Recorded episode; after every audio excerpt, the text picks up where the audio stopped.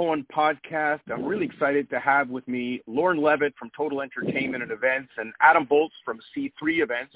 I had to have these guys on because uh, last night I was on the internet and I saw something that they're doing, which is absolutely spectacular. You know, wearing all my hats, writing a society column for the Suburban, uh, being a, communications director for the school board, and being a city councilor in Côte St. Luc.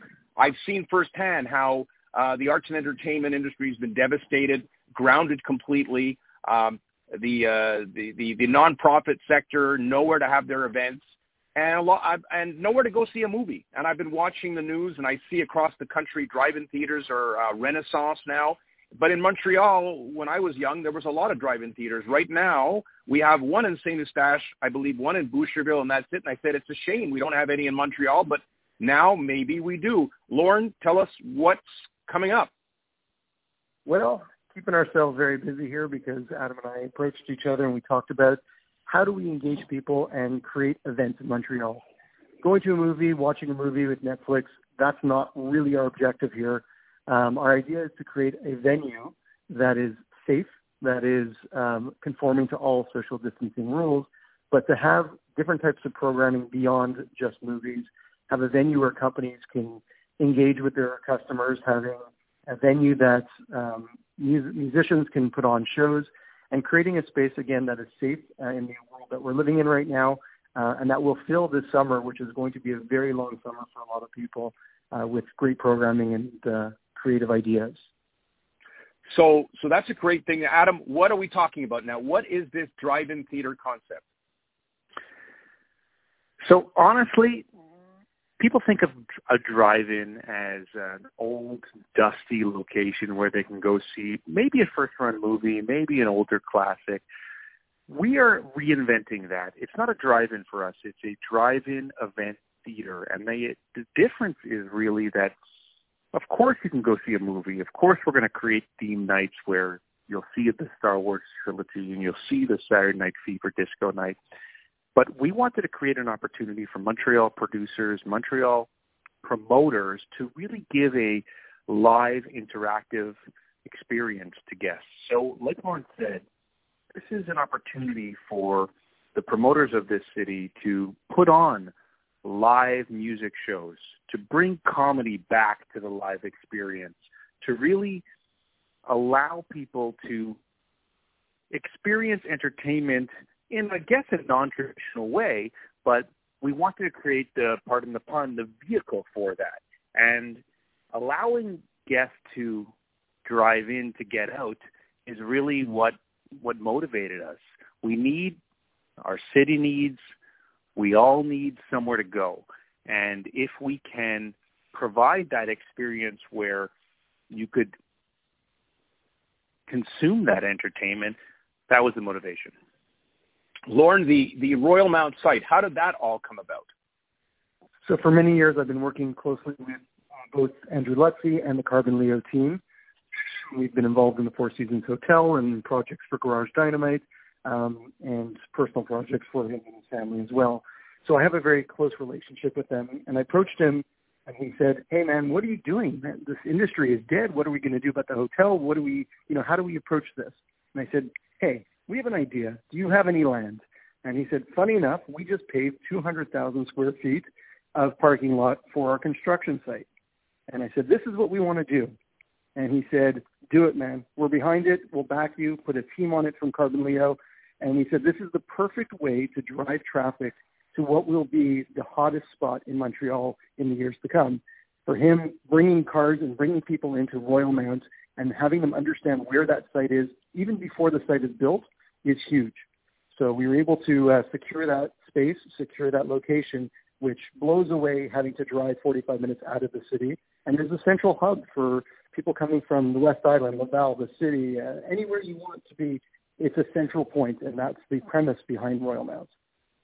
Uh, uh, Adam, I saw on the website you're talking about uh, specialty screenings, corporate presentations, corporate launches, and other public gatherings. We all know that the nonprofit uh, agencies have been killed. All their galas have been postponed, canceled. Uh, do you believe uh, some of those organizations would be able to take advantage of this between now and maybe September, uh, and and and have these events and, and and get back some, you know, get get some money into their into their charities? Absolutely, that was part of the motivation with putting this together we are very connected, Lorne and I, to a lot of these not-for-profit groups, and we're used to producing large-scale galas in very large venues, Windsor Station, large hotels. They've been decimated, and this is an amazing opportunity for them to consistently engage with their donors and convert those galas into unique experiences. So take a, a hospital foundation that was putting together a massive charity gala and selling ten thousand dollars a table at uh, Windsor Station or whatnot.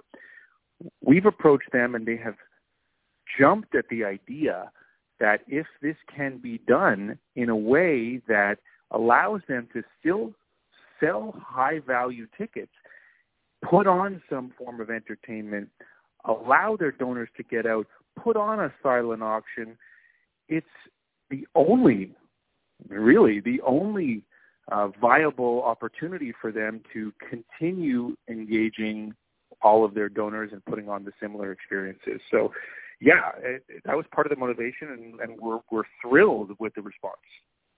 Uh, Lorne, how's it going to work uh, logistically? I see that there's a, a, sound system. You can put up a big screen. Uh, people are. It's not going to be noisy. The the sound is going to come into your cars. Is that correct? You're going to have your potential for concessions.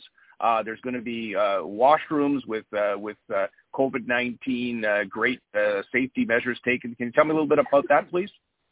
Yeah, absolutely. I mean, this has been probably the biggest challenge is creating a safe environment for people, um, and it's been our priority. So part of driving in is that we can keep people within their vehicles for the most part.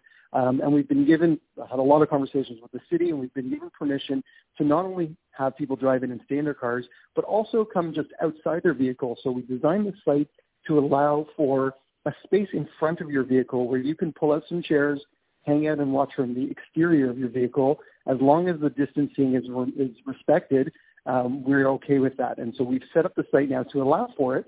Um, bathrooms, protocols, the biggest part of this project for us right now is security and the protocols in place. So we have a cleaning crew that is doing a full 99.9% disinfecting between each user of each bathroom stall. Bathrooms are all individual stalls. There is no shared bathroom space. Concessions right now are going to come to your window. So the idea is, you know, picture Bell Center, guy walking around with popcorn, cotton candy, that's the concept. So there's the least amount of movement on the site as possible to again respect the uh, the safety standards. And then in terms of concessions and food vendors, everything will be boxed, packaged, no open foods. Everything has to be served out so that it is safe for the people attending. That is 100% our priority in this process. Very impressive. Adam, uh, graduation ceremonies, uh, high schools have missed out. This is another opportunity at this venue, is it not? It is, and it's a real sticking point for me. Um, my daughter is graduating grade six this year, and I think that with everything that's going on, there is a missed opportunity to bring both parents, teachers, and graduates together to celebrate the experience of moving on to the next step in their lives. We may not be able to all sit together theater style, but there's no reason why we can't get together and honor everything that they've done. So compared to renting out, and a lot of high schools rent out large auditoriums or put up tents or go to Place des Arts, compared to doing that, the investment in this is minor and is so instrumental for giving them the closure necessary. And the graduation committees, the high schools have all been super receptive to this. And uh, have been calling nonstop because this is a perfect opportunity to bring people together, but still maintain, like Lorne said, the protocols of social distancing. And what a great uh, location, right on Décarie near the Metropolitan. Uh, Lorne, um, uh, what uh, what what should people know about how do uh, how do they know when is this going to actually start? What date is your goal, and how do they get in touch with you guys? So the process has been a uh, slow and steady process with rules and regulations as everybody sits at home waiting for the government to tell us what we're allowed to do. Uh, we are in full build out. We have already prepared all the site plans, all the technical designs, all the uh, logistics behind it. So right now it's implementation. This is going to be a few weeks of build out. We will announce on all our social feeds and on our website, which is driveinmtl.com, uh, and in French, cineparkmtl.com. Um, so we will announce on there the official opening dates and also post any public programming that happens throughout the site. Um, in terms of dates, our goal was June 1st. Obviously, with the rules, we weren't able to do that. So right now we are looking for a mid-June uh, date. Hopefully by the first day of summer on June 21st, we can be up and running and already into programming for people. Well, it's a great initiative. Congratulations, guys, and I look forward to getting an update for you. So best of luck. Thank Mike. you very much, and uh, we're looking forward to saving summer in Montreal, Mike. Okay, well, I think you're you're making a good first step. So my guests have been Lorne Levitt and Adam Bultz, uh, the drive-in MTL.com, drive-in MTL.com. Bye-bye for now.